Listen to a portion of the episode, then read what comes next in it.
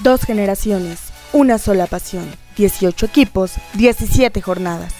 El análisis de Ricardo Hernández Esparza y Kevin Cheva regresa al Internet. Bienvenidos a la previa futbolera.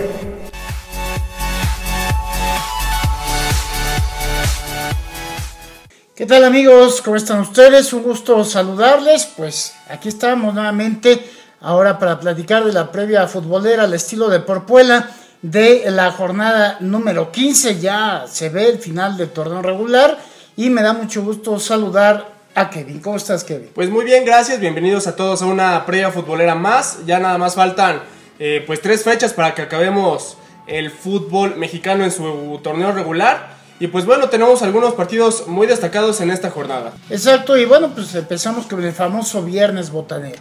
Así es, empezamos con el Necaxa contra Querétaro, 7 y media de la noche el viernes 16 de abril en el Estadio Victoria. Transmisión por Azteca 7 y por TUDN.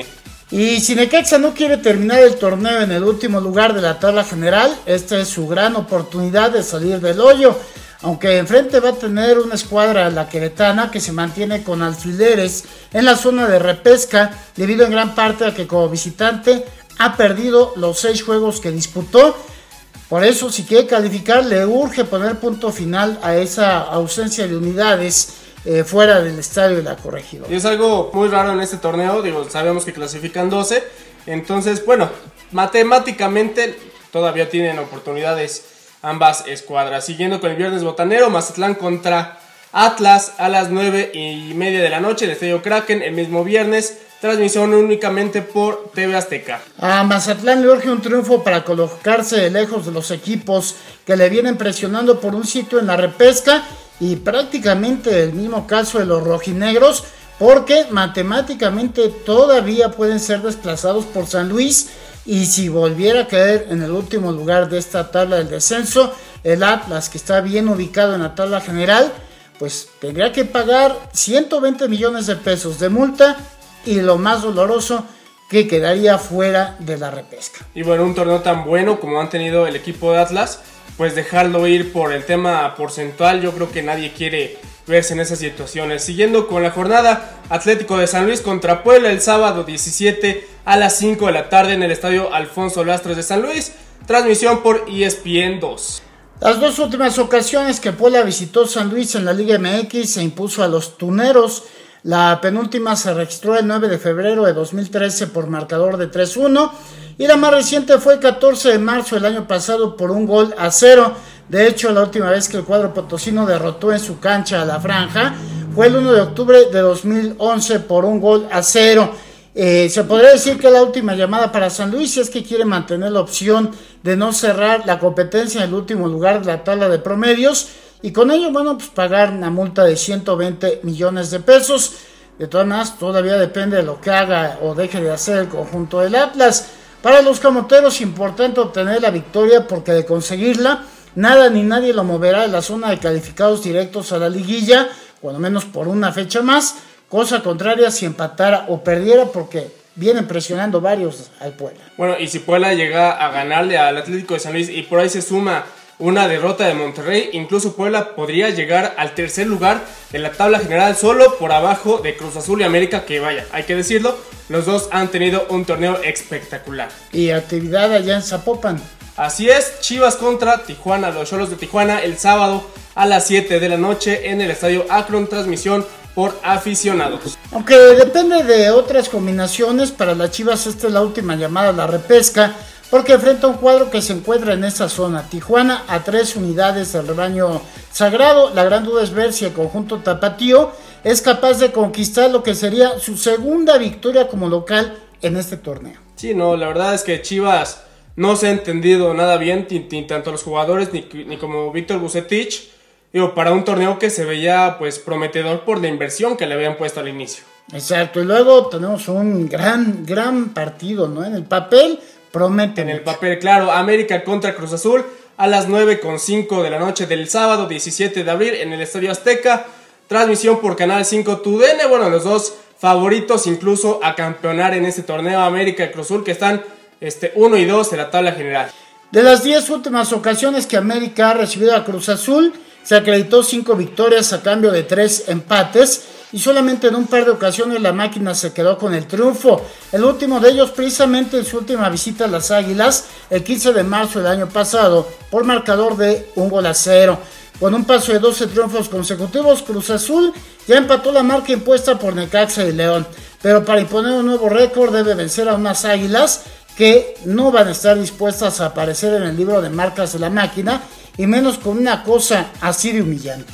Mira, ya le ganaron, Cruz Azul ya le ganó a Pachuca, a Querétaro, a Necaxa, a Tigres, a Toluca, a León, al Mazatlán, a Pumas, a Monterrey, al Atlas, a Juárez y bueno, obviamente en la jornada pasada Chivas ahora quiere romper el récord de más victorias en un torneo regular, pues contra América. Y el domingo continúa la actividad de esta jornada 15. Así es, el domingo tenemos el partido de Pumas contra Tigres al mediodía, el domingo 18 de abril, en el Estadio Olímpico Universitario de CEU. Transmisión sorpresa por Easy. De los 10 duelos más recientes que estos conjuntos han protagonizado en el Olímpico Universitario, los Pumas conquistaron cuatro triunfos a cambio de tres empates y tres veces el cuadro Tigres se alzó con la victoria.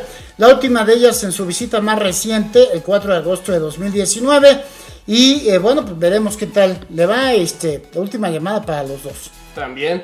Después, el mismo domingo, Santos contra Toluca a las 7 de la noche en el estadio TSM Corona por Fox Sports 2.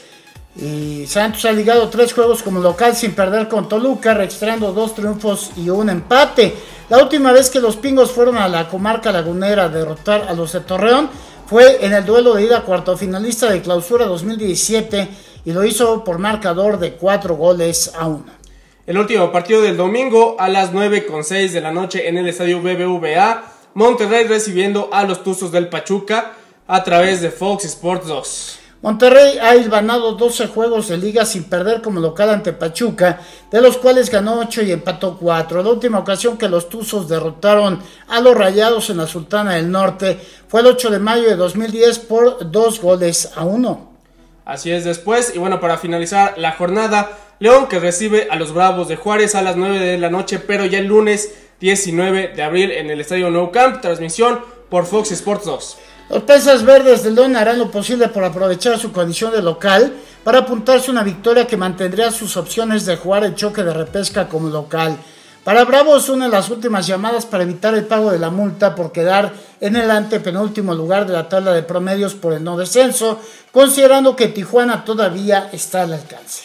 Y bueno, para complementar, pero ahora eh, información de la Liga MX femenil, pues bueno, Puebla regresa a la actividad después de una jornada que no, pues no hubo actividad. Se enfrenta contra Bravos de Juárez femenil el lunes 19 a las 7 de la noche en el Estadio Olímpico Benito Juárez.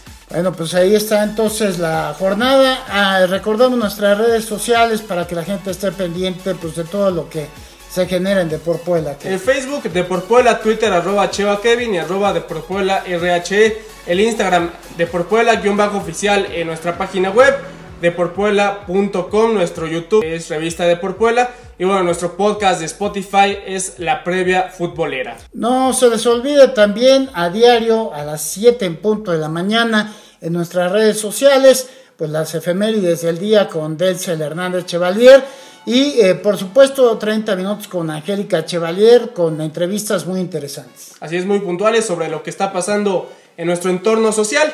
Pues bueno, nos despedimos, eh, no sin antes recordarles, eh, la próxima semana estaremos nuevamente aquí en la previa futbolera para la jornada número 16. Muchas gracias al arduo trabajo en la producción en esta oportunidad de Denzel Hernández Chevalier, también pues Angélica Chevalier Ruanova y nos vemos, nos vemos si Dios quiere en nuestra próxima edición. Hasta luego. Nos vemos. Que... El análisis de la jornada ha terminado. No te pierdas nuestra próxima emisión. Síguenos en Twitter, arroba RHE y arroba Cheva Kevin. No olvides darle like a nuestra página de Facebook, De Puebla.